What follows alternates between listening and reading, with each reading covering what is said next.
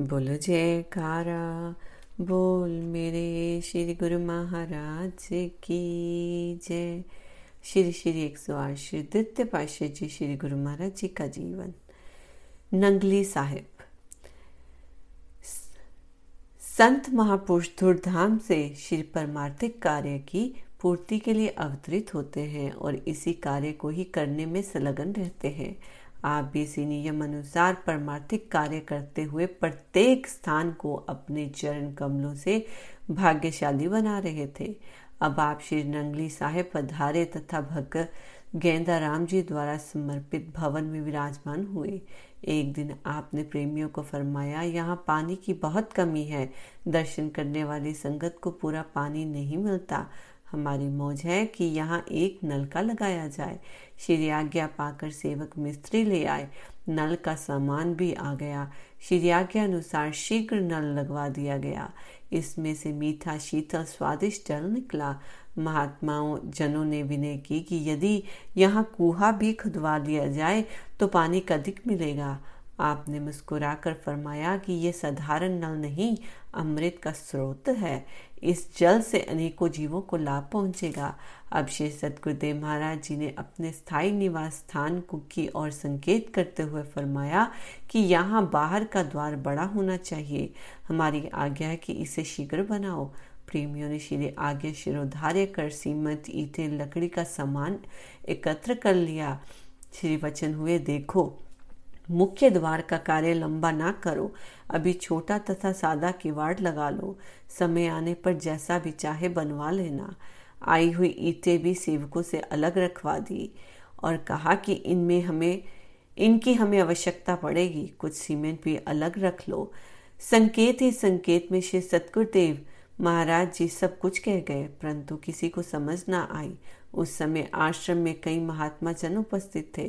श्री स्वामी बेअंतानंद जी महाराज जी, श्री आनंदपुर में और स्वामी वैराग्यानंद जी महाराज तीसरी पाशाह जी तथा महात्मा सतविचारानंद जी, महात्मा निजानंद जी, महात्मा अजुन्यानंद जी, महात्मा अभेदानंद जी चकोड़ी में किसी कार्यवश गए हुए थे। इस प्रकार तीन, चार, पाँच और छः अप्रैल को श्री सतगुरुदेव महाराज जी दूसरी पाशाह जी नंदी साहब से बाहर रहे। सात अप्रैल को संकोती टांडा स्टेशन पर पधारे। अंतिम समय तक आप प्रेमियों को किरदार्थ करने के लिए परमार्थिक पद पर अग्रसर रहे। मौजवश गाड़ी से उतरकर रेलवे कर्मचारियों के पास गए। उन्होंने आपका हार्दिक सत्कार किया। आपने वचन फरमाए कि संत महापुरुषों की संगति जब भी मिल जाए, वही समय स्वर्ण अवसर होता है। शायद ये अवसर फिर हाथ ना आ सके, क्योंकि हाथ से गया हुआ समय फिर नहीं लौटता। इसीलिए हाथ में आए हुए समय से लाभ उठा लेना चाहिए। वहाँ श्री अमृत वचन फरमाकर, सबको निज कर कमलों से प्रसाद दिया। आप अंतिम समय तक श्री प्रवचन अमृत की वृष्टि से जन जन का लाभ वंती करते रहे, क्योंकि संत महापुरुष सदा परमारथ के लिए अवतार लेते हैं। आप सकोती टांडा से नगली पधारे।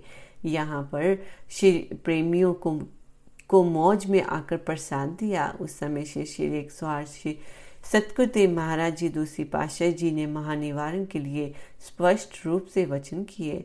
हम 9 अप्रैल प्रांत यहाँ से जाने वाले हैं। हमारे जाने के पश्चात स्थान पर जहाँ दो शतीर मिलते हैं और नीचे लकड़ी का स्तंभ है, उस स्तंभ को और दोनों शतीरों को हटा देना। इस कमरे को विशाल रूप में बनाकर इस सतम के स्थान पर हमारे रहने का आसन बनाना। इतने स्पष्ट वचन सुनकर भी कोई इस रहस्य को ना जान सका। आठ अप्रैल तक भी आप जीवों द्वारा के लिए श्री वचन अमृत फरमाते रहे। गर्मी के दिन थे, महात्मा अखंड शब्दानंद जी, जो आयु में वृद्ध थे, दोपहर के समय सतगुरुदेव महाराज जी को पंखा करने लगे।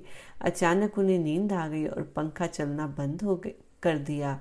आपने मुस्कुराकर उन्हें जगाया और शिव वचन फरमाए साधु का जीवन सदा परमारथ के लिए होता है, जैसे किसान गेहूँ के बीज को त्याग कर खेत में डाल देता है। समय आने पर वह गेहूँ का बीज फल देता है। ठीक ऐसे ही त्याग किया हुआ सुख बढ़ता है, अर्थात शारीरिक सुख त्यागने से आत्मिक सुख मिलता है। मानव जन्म जागने के लिए ही मिला है। सतगुरुदेव की सेवा करने से शारीरिक थकावट तो प्रतीत होती है, परंतु यही थकावट सुख का कारण बनती है। मजदूर मजदूरी करके, अर्थात खून पसीना एक करके रोटी का मुँह देखता है। जब पैसा कमाने के लिए इतना कष्ट करना पड़ता है तो भक्ति मार्ग में भी कुछ ना कुछ कष्ट सामना करना पड़ता है। आपने सोने वालों को जगाना है, गुरुमुखों को गफलत के धोखे में नहीं पड़ना है। ये प्रवचन केवल महात्मा जी के लिए नहीं हुए, बल्कि सबको चेतावनी देने के लिए थे। सूर्य तो अपनी किरण संभाव से प्रकाशित करता है, चाहे उनसे कोई लाभ प्राप्त करे या ना करे। केवल अपने सुख के लिए आपने ये श्री वचन नहीं फरमाए थे कि विश्राम के समय पंखा बंद क्यों हुआ। ये वचन तो अमूल्य हीरे जवाहरात हैं, जिन्हें कोई भी ग्रहण कर सकता है। उनका यथार्थ रहस्य ये था कि मनुष्य जन्म बहुत कीमती है, इसे गफलत में यूँ ही व्यतीत ना किया जाए। गुरु भक्ति सेवा में सदा तत्पर रहकर तनिक भी परमाद न किया जाए, यही परम कर्तव्य है। आप स्वयं अंतिम समय तक प्रयत्न करते कि अमृत उपदेशों की पावन गंगा बहाते रहते। स्वयं कष्ट उठाकर सेवकों को अच्छा जीवन देते। भूलो जय कारा बोल मेरे। श्री गुरु महाराज की जय। बोलो साचे दरबार की जय।